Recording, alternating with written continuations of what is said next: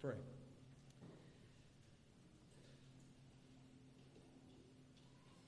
Father, thank you so much for this time. Lord, this time where we can open your word and read it. And God, I pray that you would help us. Give us ears to hear. And uh, Lord, I pray that every time your scripture is read, Lord, that you help us to receive it as not the words of men, but as it truly is from you. Help us, God, to incline our ears and hear.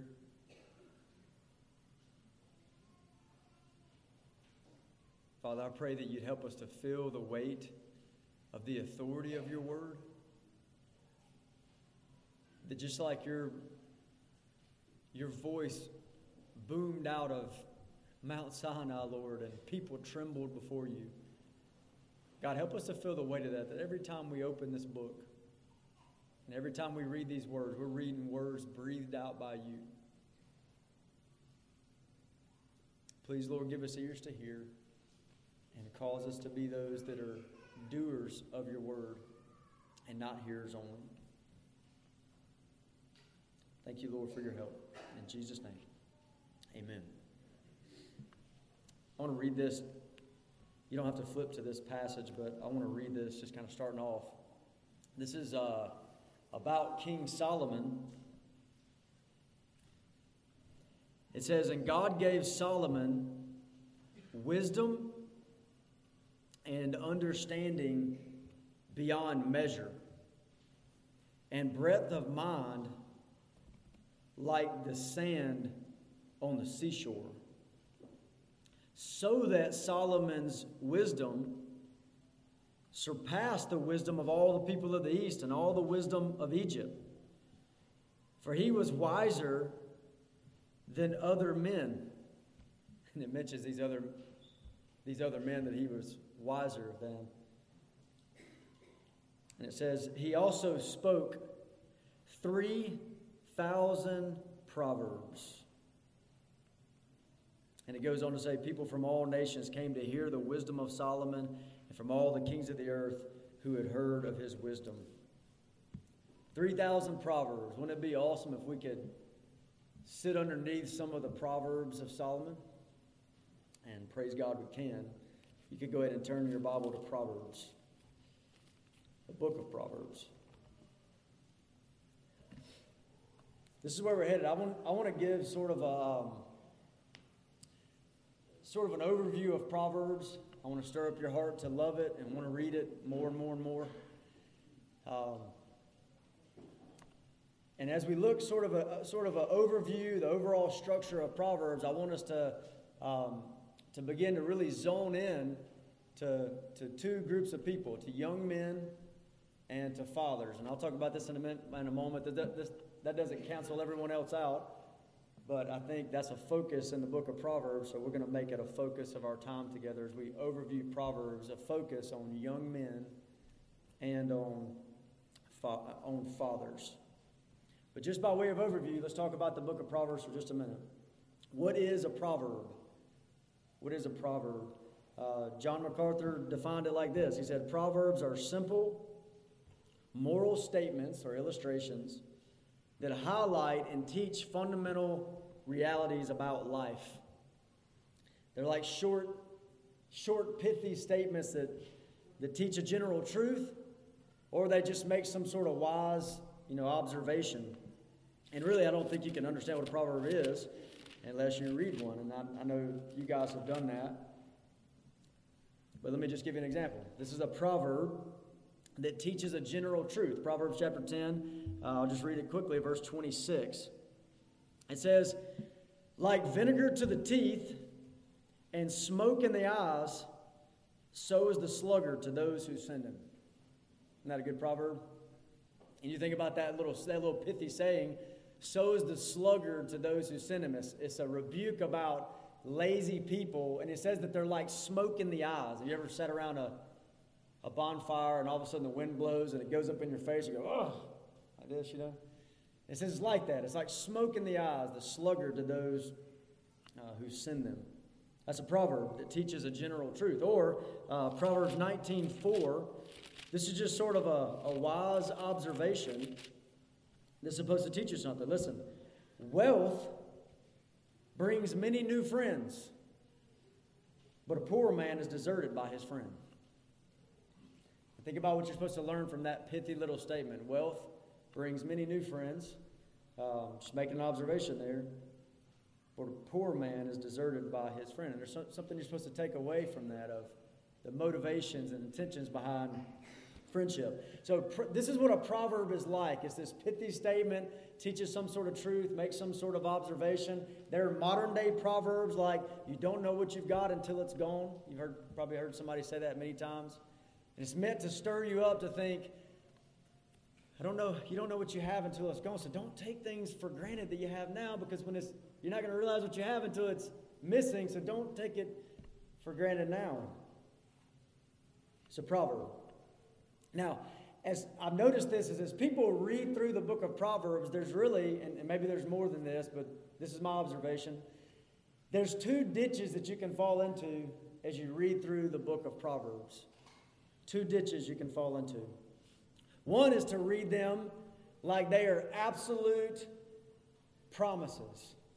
Absolute promises. And another mistake would be, well, they're, they're not absolute promises. They're just mere probabilities. So two ditches. They're absolute promises or they're just mere probabilities. Now, here's what I mean by that. Let me try to explain that.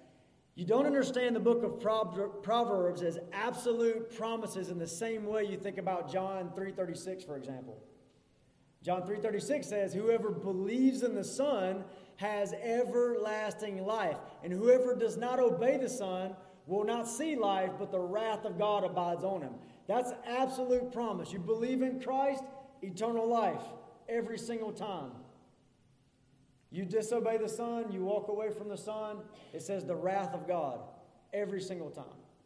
Absolute promise. Now, that's not the way we think about Proverbs. I'll just give you a quick example of that. And you don't have to flip to all these. I, I know it's a lot of moving around in Proverbs, but Proverbs twenty-two, verse eleven, listen to this. He who loves purity of heart and whose speech is gracious will have the king as his friend.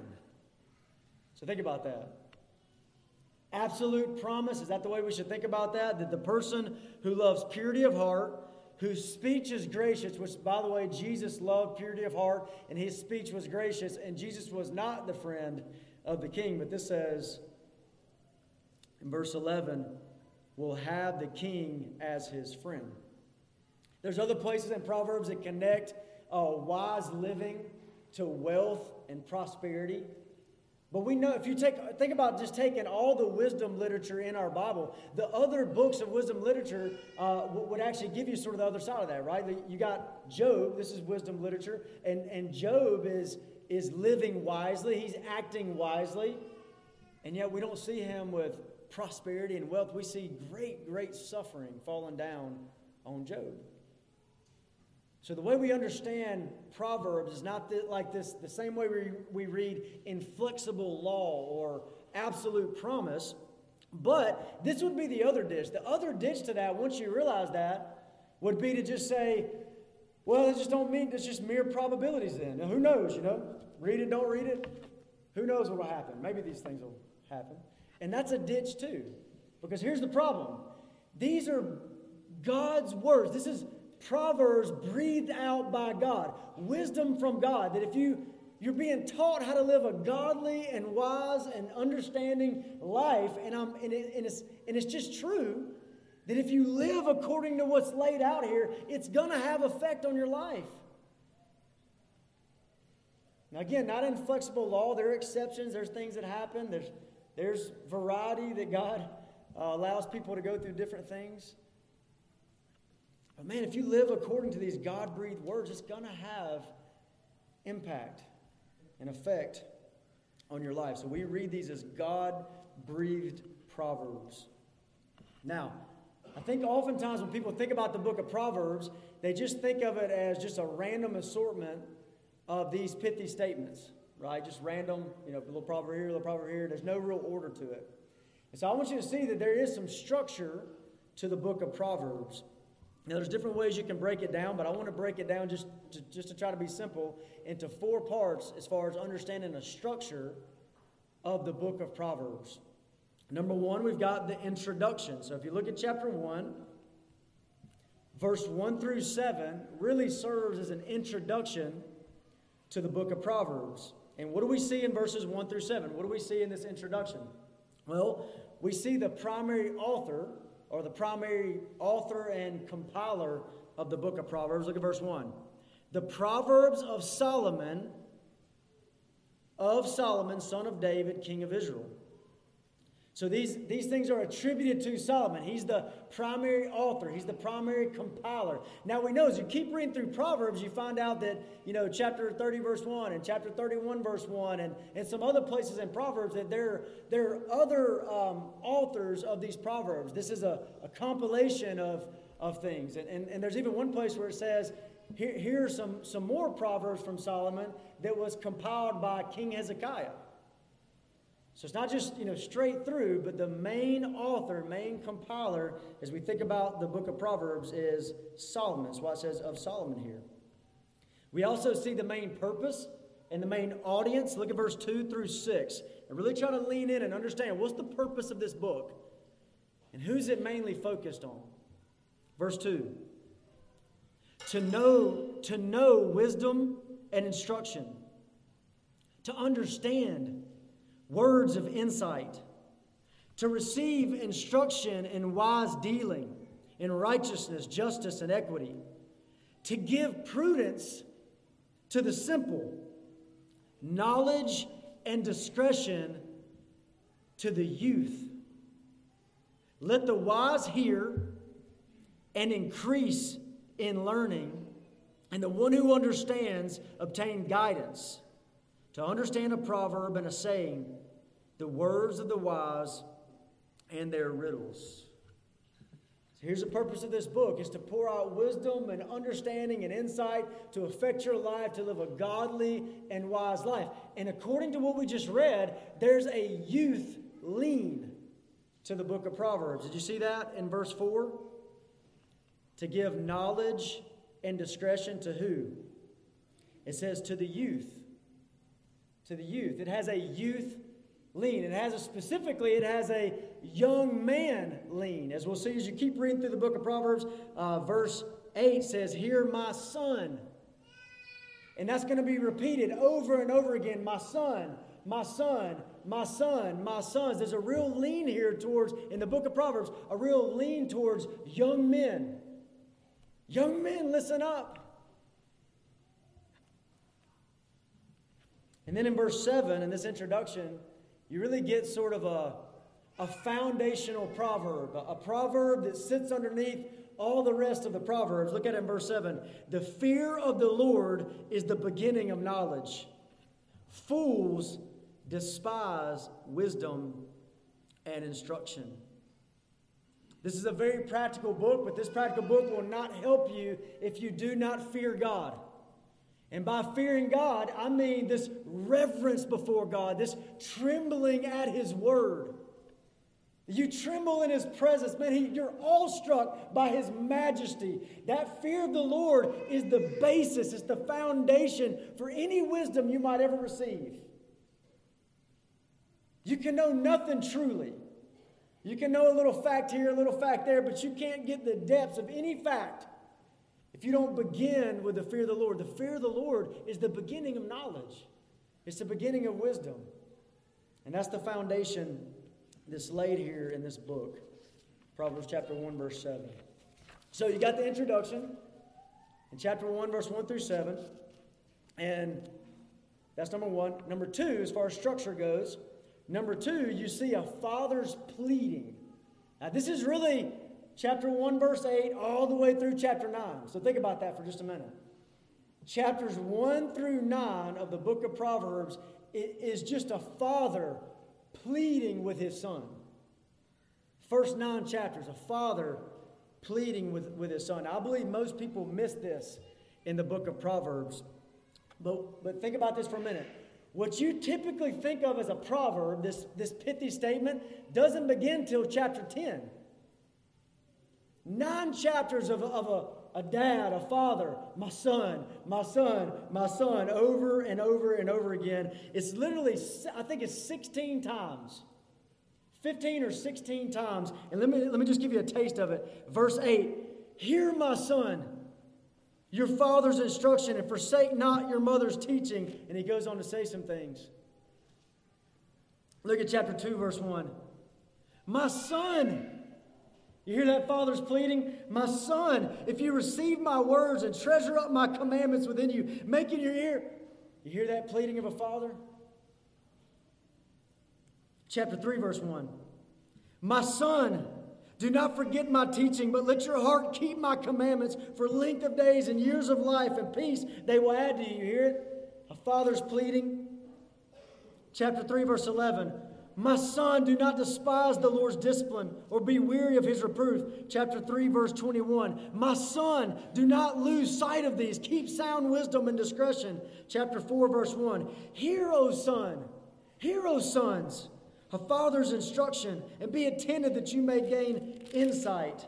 Chapter four, verse ten. Hear, my son, and accept my words. Chapter four, verse twenty. My son, be attentive to my words, incline your ear to my sayings. Chapter five, verse one. My son, be attentive to my wisdom, incline your ear to my understanding.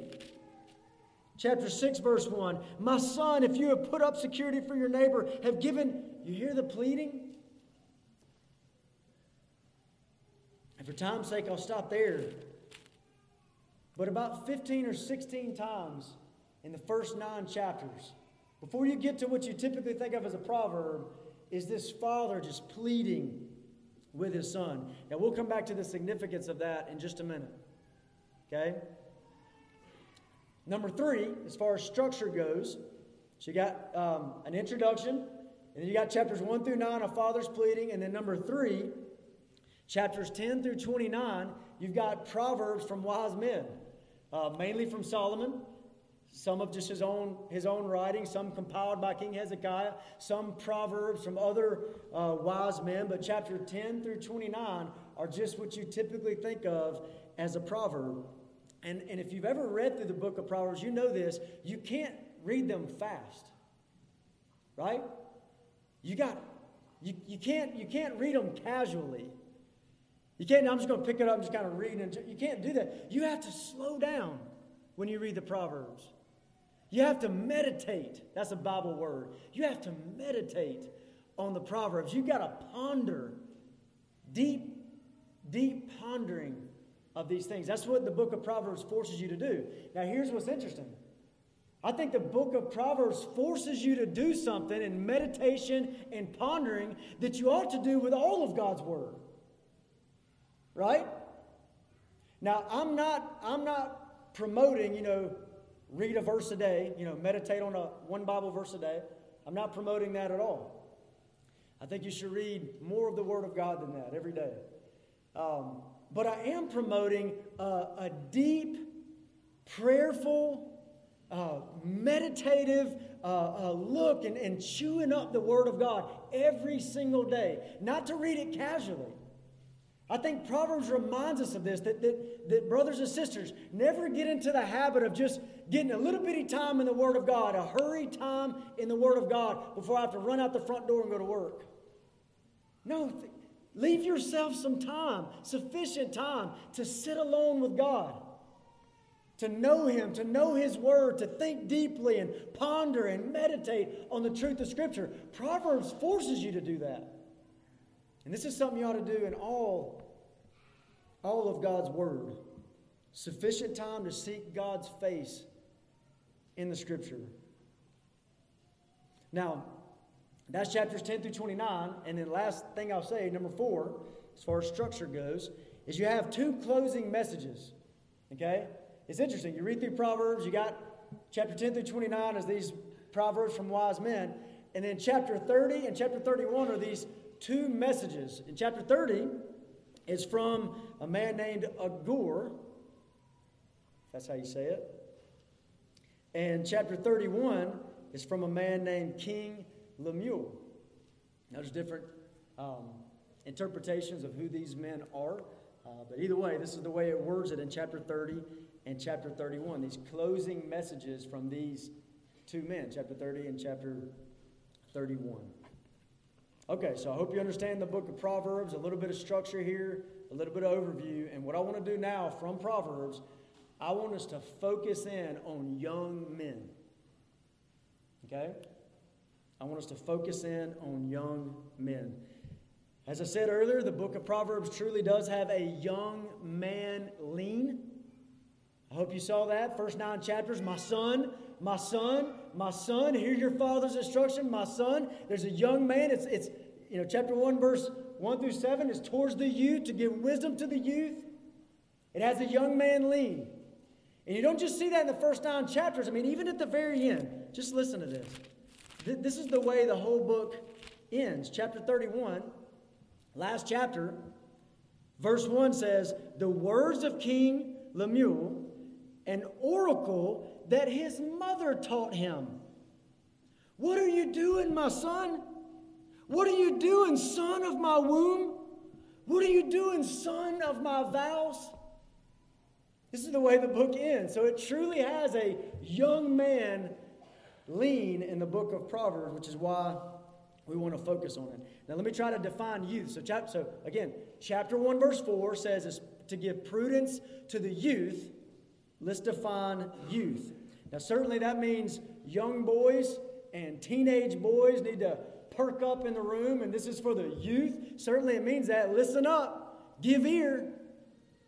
But it's not just that, and it's probably not even mainly that. But the youth here is talking about young men, even married-aged men. And here's why I say that. You can look at chapter five. And listen to what it says in verse eighteen. Let your fountain be blessed and rejoice in the wife of your youth. So youth, the youth lean of Proverbs doesn't have to mean twelve-year-old boy, although they definitely need to listen up. Hear this out. But here it's talking about the wife of your youth, a young married man, a young man.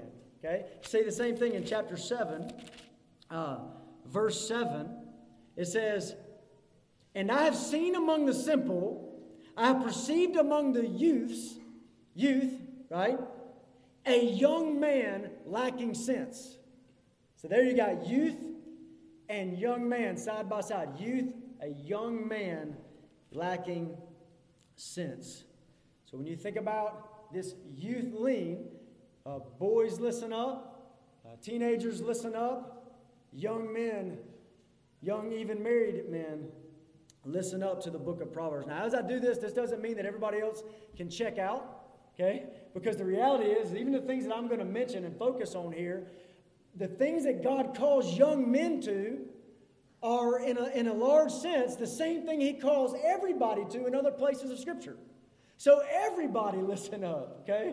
Everybody hear this out. Don't check out. Not to mention, there's even secondary ways that these things apply, right? You got this, this, uh, this focus on young men. Well, old men, this tells you how you need to urge these young men, right?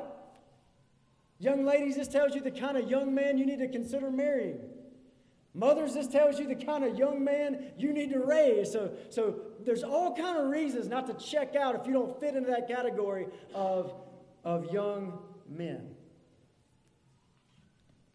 So in light of the book of Proverbs, and especially in light of these first nine chapters of a father pleading with a son, young men, I want to call you to some things.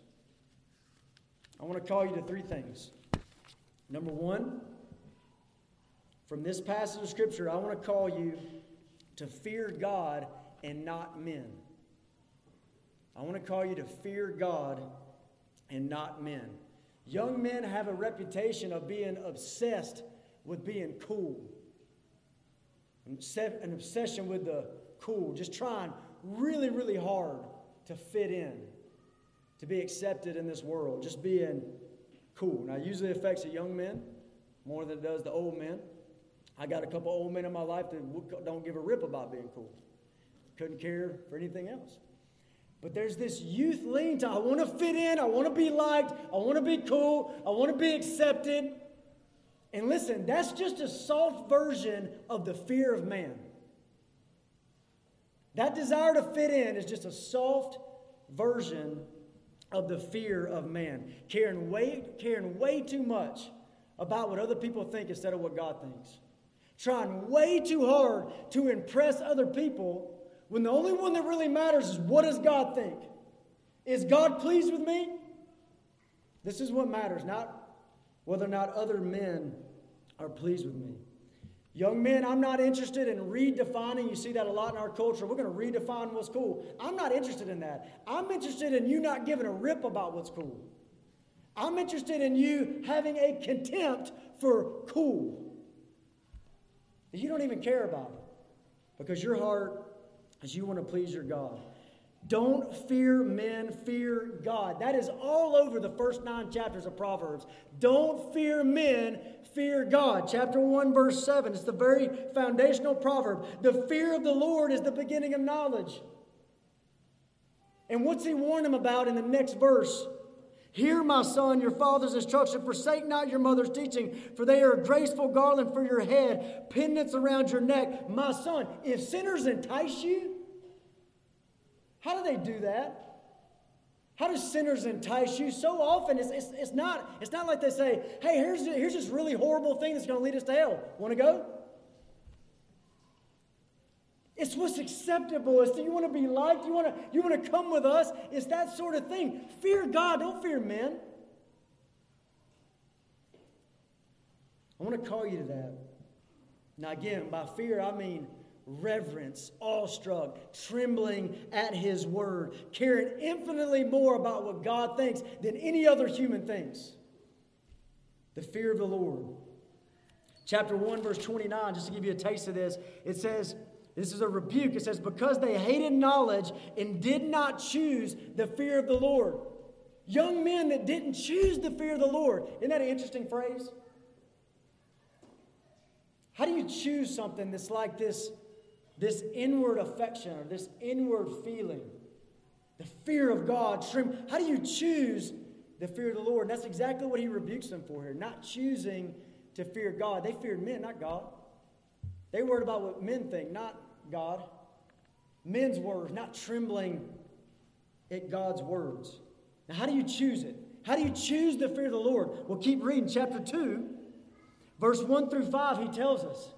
How do you choose the fear of the Lord? Listen, do this. Chapter two, verse one. My son, if you receive my words and treasure up my commandments within you, making your ear attentive to wisdom, inclining your heart to understanding. Yes, if you call out for insight and raise your voice for understanding, if you seek it like silver, search for it like hidden treasures, what will happen?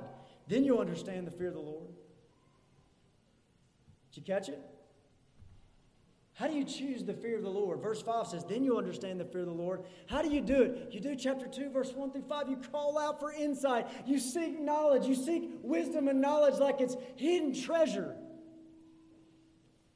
This is the same thing over in Deuteronomy seventeen.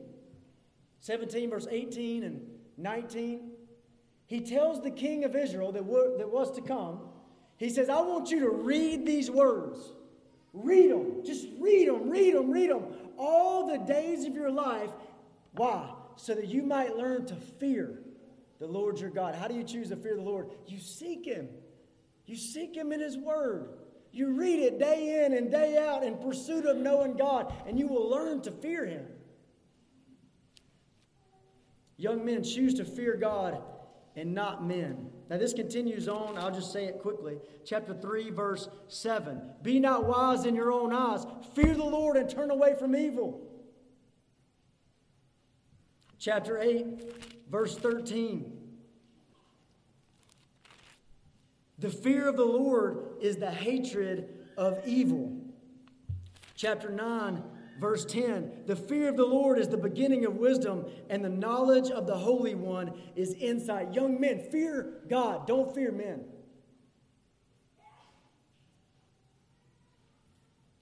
Now, the second thing, a charge to young men, is this. Get wisdom from his word. And all you're getting, get wisdom from the word of God. In our culture today, young men are viewed as complete idiots. It's almost acceptable that men would live in childish immaturity well into their thirties and maybe even beyond. In family life, a husband, a young husband, is viewed as an irresponsible bonehead that should never be trusted with anything. It's just true. You know that's true. Young fathers, they're just seen as mama's little helper that wouldn't know what to do if mama wasn't around. This is the way young men are viewed in the culture that you live in. Albert Mohler was asked one time, when does a boy become a man? When does a boy become a man? And in response to that, he wrote a little booklet, which is what people like him do, I guess. And the booklet's called From Boy to Man.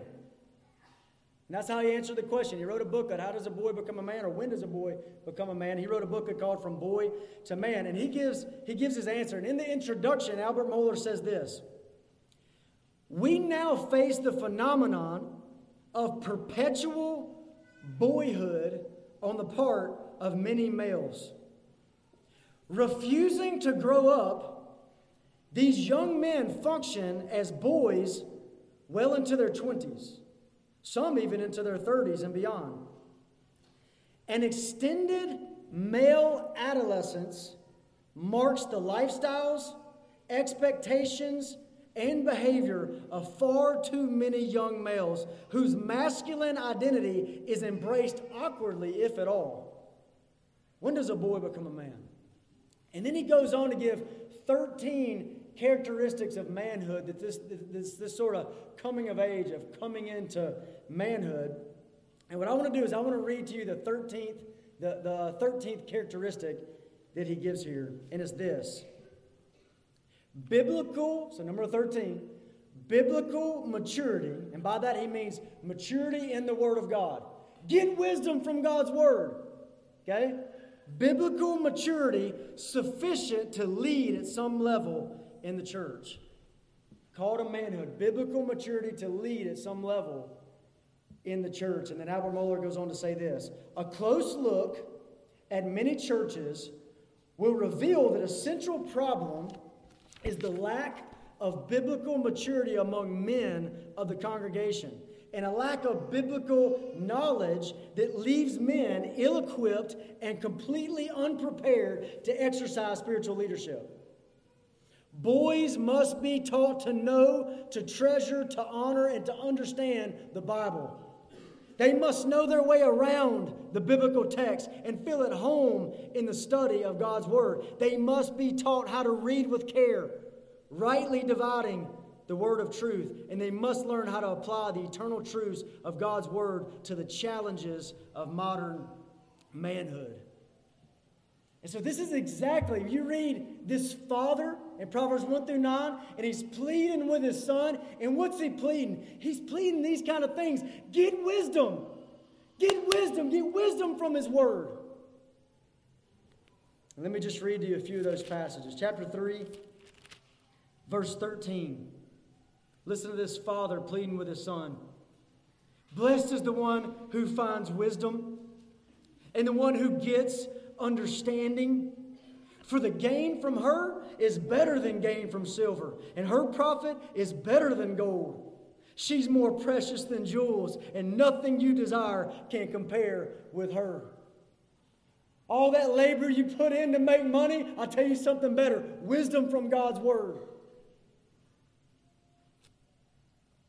Chapter four, verse five, just listen to it. Get wisdom. A father to his son, get wisdom, son. Get insight. Do not forget. Do not turn away from the words of my mouth. Do not forsake her, and she'll keep you. Love her, and she'll guard you. Love wisdom. She'll guard you. The beginning of wisdom is this: get wisdom. And whatever you get, get insight. Prize her wisdom. Prize her highly, and she will exalt you. She will honor you if you embrace her. Embrace the wisdom. Embrace the knowledge from God's word. Chapter four, verse thirteen. Keep hold of instruction. Don't let go. Guard her, for she's your life. How do you hold God's word? Like it's your life? Maybe one more. Chapter seven, verse one. My son, my son, keep my words. Treasure up my commandments within you. Keep my commandments and live. Keep my teaching as the apple of your eye. I love that phrase. The way you protect your own eye. Keep, keep my teaching as the apple of your eye. Bind them on your fingers. Write them on the tablet of your heart. Say to wisdom, you're my sister. And call insight your intimate friend. Think about thinking about God's wisdom from God's word. Thinking about it as your intimate friend. As your intimate friend. Now I want to quickly show you something at the end. This is at the end of the book of Proverbs. That really helps you remember that the wisdom we're talking about gathering up. I'm saying get wisdom. Get wisdom, young men. It really is from this book. It really is from the written word of God and from the scripture. Chapter thirty. This is the verse, such a sweet memory verse. You ought to grab it and hide it in your heart. Chapter thirty, verse five. Every word of God proves true. He is a shield to those who take refuge in him. Do not add to his words, lest he rebuke you, and you be found a liar. So here we have this push towards God's word. Don't, don't add to his words. Every word of God is pure. Now, now, now, that's verse five and six. Take it with you. Memorize it. Hide it in your heart. Listen to the context real quick. Verse one. The words of Agur, the son of Jekah, the oracle. The man declares, I'm weary, O God. I'm weary, O God, and worn out. Surely I'm too stupid to be a man. I have not the understanding of a man. I have not learned wisdom, nor have I knowledge of the Holy One. Isn't that an interesting thing to come behind? You got all these proverbs, all this wisdom laid out, chapters ten through twenty-nine. And then the first thing that's said in this message is this humble man. He's saying, I'm too stupid. I, I don't have the understanding. You're calling me to wisdom, but I don't have wisdom. I don't have knowledge of the Holy One. So where does he run? Verse four. Who has ascended to heaven and come down? Who has gathered the wind in his fist? Who has wrapped up the waters in a garment? Who has established all the ends of the earth? What is his name and what is his son's name? Surely you know, next verse, every word of God proves true. Every word of God proves true. He runs to the words of God. I love this passage. In this passage, we see the authority of God's word. These are words of who? Of God. Verse six says, his words. They're his. We see the authority of God's word. We see the truthfulness of God's word. Every word proves true. How many of God's words prove true? Every single one of them. We see the sufficiency of God's word. Don't you add to it. Don't you add to it. And there's a there's even a rebuke behind it, or a warning behind it, lest he rebuke you. And you be found a liar, don't you add to his words. We see his words as a means of grace. It's a means of grace in your life. Every word proves true. He is a shield to those who take refuge in him. How do you do that? How do you go to God as your shield? How do you take refuge in God? Every word of God proves true. Don't add to his words. It's through the written word of God.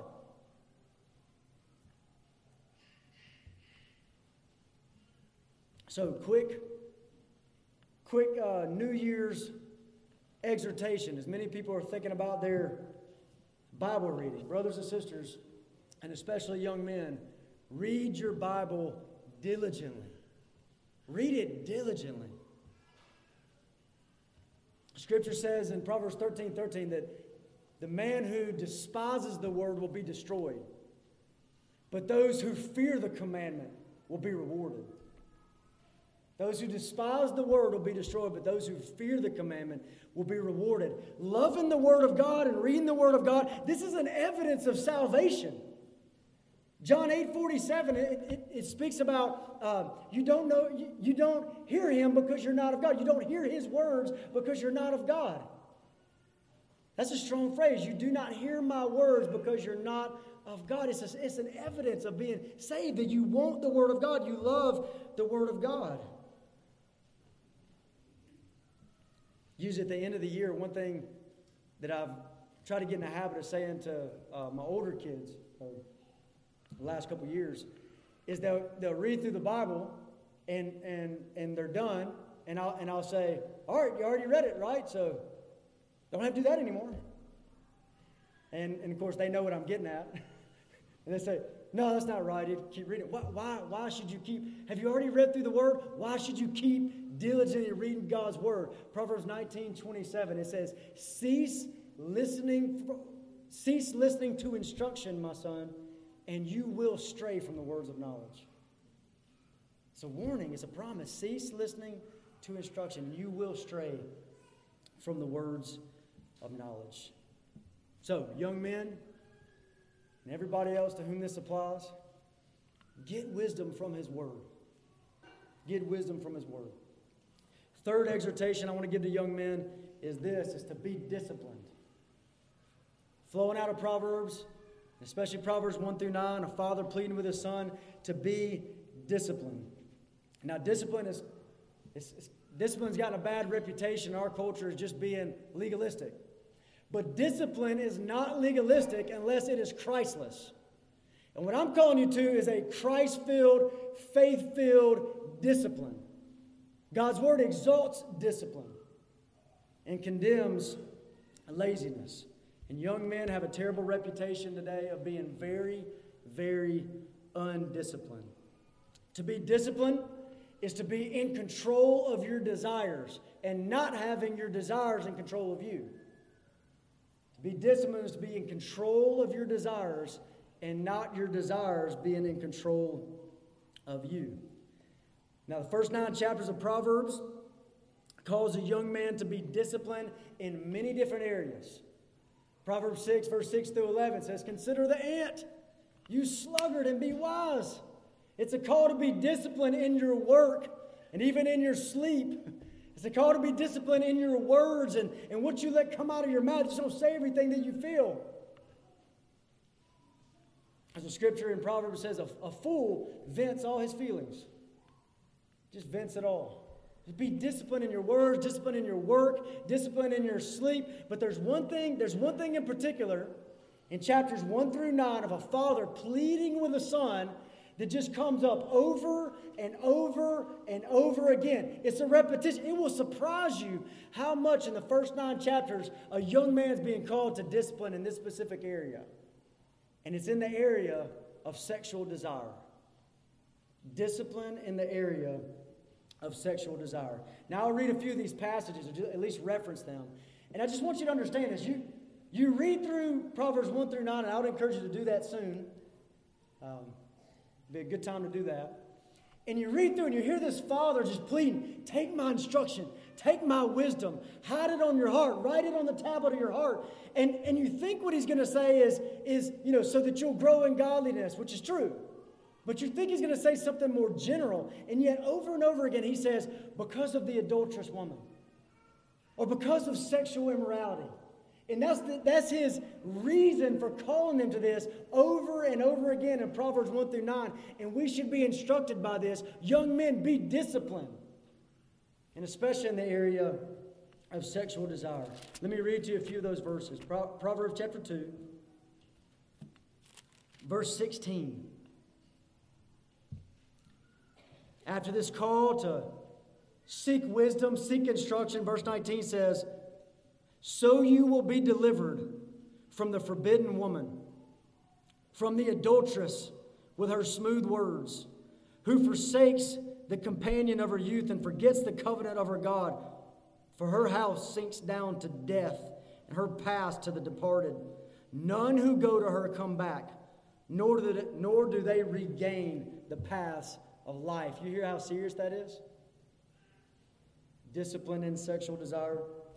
Chapter five, we don't have to read it all, is literally a whole chapter devoted to that. That father pleading with his son, devoted to this same kind of thing. Look down in chapter five, verse twenty. Why should you be intoxicated, my son, with a forbidden woman and embrace the bosom of an adulteress? For a man's ways are before the eyes of the Lord. He ponders all his paths. Chapter six, verse twenty.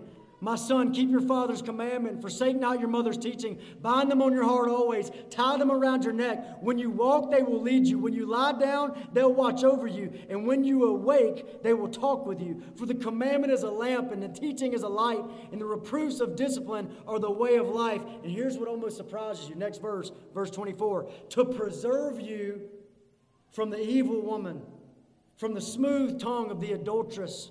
Do not desire her beauty in your heart. Do not let her capture you with her eyelashes. For the price of a prostitute is only a loaf of bread. But a married woman hunts down a precious life. Can a man carry fire next to his chest and his clothes not be burned? Or can one walk on hot coals and his feet not be scorched? Do you see how serious this is? Young men, you see how serious this is? And it's a repetition over and over again. You can go to chapter seven, a whole chapter devoted to this. This warning about sexual immorality. Chapter nine, verse thirteen through eighteen, closes it out that way. This warning about sexual morality. So think about it. Chapters one through nine, a father pleading with his son. And what does he hit again and again and again? Be disciplined, specifically in this area of sexual desire. Feel warned about it. The takeaway is, young men, this is serious. This is life or death. Can you take fire into your chest and not be burned? And the answer to that is no, you can't.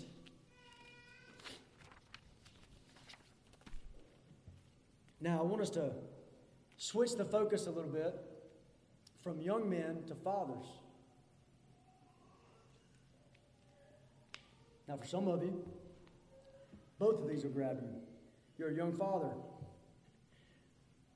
But I want you to think about this for just a moment. Focus, a little focus on fathers here, okay? Think about this. Here we have this book, the book of Proverbs. A, a, a book devoted to, fo- to forming a godly, wise life in the youth. To, to moving the youth, especially young men, towards godly and wise living. Here we have this book devoted to that. And how does it begin? It begins with nine chapters of a father pleading with him. Now think about that for a minute. There's something to learn from that, right? As you think about fatherhood, a book devoted to the godliness and wisdom of young people begins with nine chapters, a nine-chapter introduction of a father pleading with his son. There, there, there's something... There's something we need to be sure not to miss from that. And I believe it's this: the massive significance of a father's influence on his children. The massive significance of a father's influence on his children. Now, this in no way uh, diminishes the role of a mother, right? I mean, we see it in the text. Not only your father's instruction, but your mother's teaching. It literally ends, chapter thirty-one, with a mother pleading with a son. So this doesn't diminish a mother's role, but I believe it does show us that there's there's there's something heightened in the in the influence that a father has on his family, or a father has on his children. Proverbs has a heightened father focus, just like Ephesians six, verse one through four. You remember that passage? Ephesians six, verse one through four. It tells children, children. Obey your parents. That's father and mother. Obey your parents in the Lord, for this is right. It says, honor your father and your mother, both. Because it, you know, it gives the promise behind that. And then when it turns the corner, it says, fathers. It doesn't mention mom. It doesn't mean mom's not involved. That doesn't lower her role. Nothing like that. But there's this heightened responsibility and this heightened influence that it said, children, obey your parents. But then when it turns the corner, it says, fathers, bring them up in the training and the admonition of the Lord. Fathers, it's your role to make sure they come up in the training, the admonition of the Lord. Them having a godly education is your role. It's your responsibility, fathers. That's what Ephesians does, and I believe that's what the book of Proverbs does as well. A father pleading with his son. Now, this kind of influence is it's interesting. I, I'm not going to bore you with all this stuff, but but you can literally look at research statistics about a father's influence more than anybody else on his children, and it'll astound you. You're going to go, man, when the, when the when the father is absent, it affects these children, it seems like, more than anything else. And when the father's there and he's godly and he's loving the Lord and leading his family, it affects his children more than anything else. The, the research and the statistics there are amazing. What's the reason for that? Why do fathers seem to have such an influence on the family, such an influence on the children? Why? Why is that true? Because the Bible says that the father is the head of the home. Now, I want you to notice, the scripture never says, hey, father, be the head. It never commands a husband to be the head of his wife. It never does that. It just tells the father, it just tells the husband that he just is. It's not be the head, it's you are the head. You're a good head or you're a bad head. You're, you're a, you know, you're a focused head of the family, or you're a distracted head of the family. You're a, you're a present head of the family, or you're an absent head of the family. But you're the head, and it's going to have an influence for better or for worse. And I believe this is the reason there is such an influence, and even this focus, this focus in Proverbs. Now, I want every father in the room to feel the weight of that for a moment. And I want you to feel the weight of it, and I want you to respond in a way that brings glory to God. You begin to conform your parenting and your fathering to the book of Proverbs and the rest of Scripture. I want you to feel the weight of that. Now, before we do that, a quick side note. Any single moms in the room and any fatherless children in the room, you should not be discouraged by this. And I could give you many scriptures on that, but I'll give you one. In Second Timothy chapter one, verse five, Paul speaks about the genuineness of the faith of Timothy. And then he says, which dwelt first, not in grandpa, but your grandmother. And not in your dad, but your mother. And I see dwells in you also. So if you feel tempted, single mom or fatherless child, to be discouraged by what I'm saying right here, the influence of a father on a family, don't be discouraged. Look what God did in Timothy's life. You see that? You shouldn't be discouraged. But I do want fathers in the room to feel the weight of this, this observation from Proverbs. A book about raising godly youth, wise youth, starts with nine chapters of a father pleading. So I want to mention to you a few things about what a godly father is. Godly fathers are, number one, and I'll give you three of these as quick as I can. Godly fathers are, number one, they are not passive. They are not passive. The modern-day curse of the family is passive and complacent men. Men who basically lead their wives to bear the load of training up godly men for the next generation. Just passive men. It's a curse of, it's a curse of our generation. Fathers of Grace Community Church, don't be passive. Shake yourself out of complacency. Proverbs chapter one through nine, that father that's pleading, it is not the portrait of a passive man. Listen, listen to the calling. Just, just let me, I mean, I know, I know you've, you've been hearing me, but just listen to this. Hear my son. And remember, he's not just talking, not even just to the youngest boy or even to the teenager, but even to his married son. He's saying, hear my son, your father's instruction. Forsake not your mother's teaching. My son, if you receive my words and treasure my commandments within you, my son, do not forget my teaching. Let your heart keep my commandments. Do you need me to do this again? My son, he's pleading. He's not passive. He's not sitting on the sideline. It's none of my business. Let mama handle it. No, he's leaning in. My son, listen to me. Give me your attention. Give me your heart. He's not a passive man. I want to encourage every father in the room, bro- brothers in the room, that this applies to. Does this mark your leading of your family? Are you passive? Are you this, my son, my son? My, are you leaned in? And if you have been passive, I want to ask you, please, to turn away from it.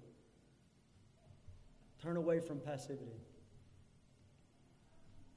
Second, godly fathers are teachers. As you read through that pleading, all those verses, sixteen times, my son, my son. As you read through them, what is the father pleading with the son to listen to? And I jotted them down. Just listen. Your father's instruction. Godly fathers are teachers.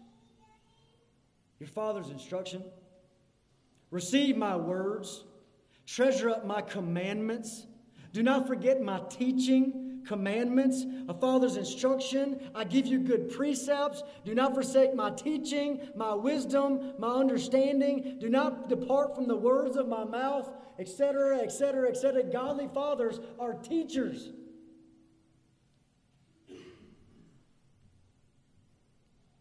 And to have this teaching and wisdom and instruction, to have it flowing out of you, what do you have to do? You got to get it in you. To have these words coming out of you towards your family, you, fathers, you got to get the Word of God in you. You got to be men of the Word of God. This is what it says in Deuteronomy six. Famous passage, talks about parenting. It says, these words I command you today shall be in your heart. You got to get them in you. Why? So you can, Deuteronomy six, teach them diligently to your children. Talk about them, these words, when you sit in your house, when you walk by the way, when you lie down, when you rise up. Let them be like signs on your hands and frontlets on your eyes. Let your home be consumed with the Word of God. How does that all start? Let these words I command you today be in you. Let them be in you. Godly fathers are teachers, and because of that, they got to get the Word of God in them. And I want to call you to that. I want to call you to that. Be men of the Word of God. And lastly, last thing I'll mention to fathers is Proverbs one through nine shows us that fathers are uh, supposed to be examples to imitate. Examples to imitate. You see that in a few different places. I'll share my favorite verse on that in just a moment. Um, But think about that. Your, your children get a daily illustration of what it looks like to follow Christ. They get they get it sitting right in front of them every day. And you know, if you're anything like me, you hear that, and there's a piece of it that gets fired up and says, God, help me to do this. And, and there's part of you that feels uh, condemned, convicted by that. What should we do? Well, we don't wallow in it. We press on. God, help us to walk with you. Help us to be these godly illustrations to our kids day in and day out. And here's the verse. Uh, this verse is, it, te- it teaches us that one of the highest blessings you can pour out on your kids is really wrapped up in one word. And it's the word integrity. Proverbs chapter twenty, verse seven. It says, a righteous man walks in his integrity, and his children are blessed after him. This integrity of what, what are you when nobody else is looking? What are you when you're just in your home? And maybe only your family sees. Maybe nobody else knows. Do you walk with God? You see, with fathering or parenting in general, there's no secret sauce. There's no step one, step two, step three, and they'll love Jesus. There's none of that. But men who walk with God with integrity, they really walk with Him in the secret place, all by themselves, and nobody else knows. They walk with God. That's a blessing on your children. A righteous man walks in his integrity, and his children are blessed after him. All in all, I, my desire in laying some of these things out from Proverbs, it's probably really threefold. One, I want everyone here to be encouraged. Just kind of as we approach, this is what happens a lot at new at, at, as, as we turn over a new year, right? People start thinking about Bible reading, Word of God, get wisdom, pursuit of the Scriptures. They start thinking about that sort of stuff. And just generally speaking, I want everybody in the room to be encouraged in that. Get wisdom from God's Word. Love the Scriptures. This is coming up over and over again in the book of Proverbs and the rest of the Scripture. Find a way to daily seek God in His Word. And then secondly, this lean towards young men. And thirdly, this lean towards fathers. Man, I want to call Grace Community Church, every young man, every father. You don't have to be like the world. The world lays out some sort of standard, and it's an ungodly, wicked, unfruitful standard. But God's Word has the perfect standard. I want to pray for us on that. Let's pray.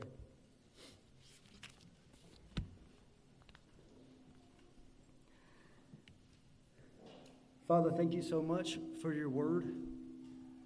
Thank you, Lord, for letting us meditate on these beautiful truths. And Lord, you, your word says that the fear of you is the beginning of knowledge. And I pray, God, that you would fill up this church with the fear of you. A healthy reverence, awestruck, trembling at your word, God, from the youngest child to the oldest man. Lord, I pray that you fill us with a fear of you. Just let it fall, Lord. God, we want to choose it. We choose the fear of you, Lord. Help us to pursue you in your word, God, and gain more and more of a holy reverence. And God, I pray that in that pursuit, you would pour it out. God, I pray that you would make us people that are faithful and diligent in your word. That the scriptures would take first place for us. God, give us the diligence to read it every day. And I pray, Lord, that you'd keep us from hurrying through your word or treating it as something that's casual. But teach us to tremble, Lord, and to find great delight. Lord, I think about Jeremiah. Your words were found, and I ate them, and they became the joy and the rejoicing of my heart. God, please bless us with that, that we would eat your word and they'd be joy and rejoicing in our souls. God, I pray for the young men, every young man in this church, Lord, that all the stereotypical things of this world, God, all, all, the, all the, the way things seem to be going, Lord, that they would reject that, full stop. And I pray, God, that they would be disciplined, wise young men for your glory. God, I pray they would fear you and not men. And God, I pray for every father, Lord, that in all of our weaknesses, and God, we have them so much, Lord, even just reading these things now. God, so many of us around this room feel the weakness and even conviction, God, or where we keep falling short as fathers. But God, I pray you'd help us. Help us, Lord, despite our weakness, despite these things, Lord, help us to bear fruit in our fa- in the lives of our family, Lord. And help us to raise up sons and raise up daughters for the glory of your name. Thank you so much, Lord, for hearing us. In Jesus' name, amen.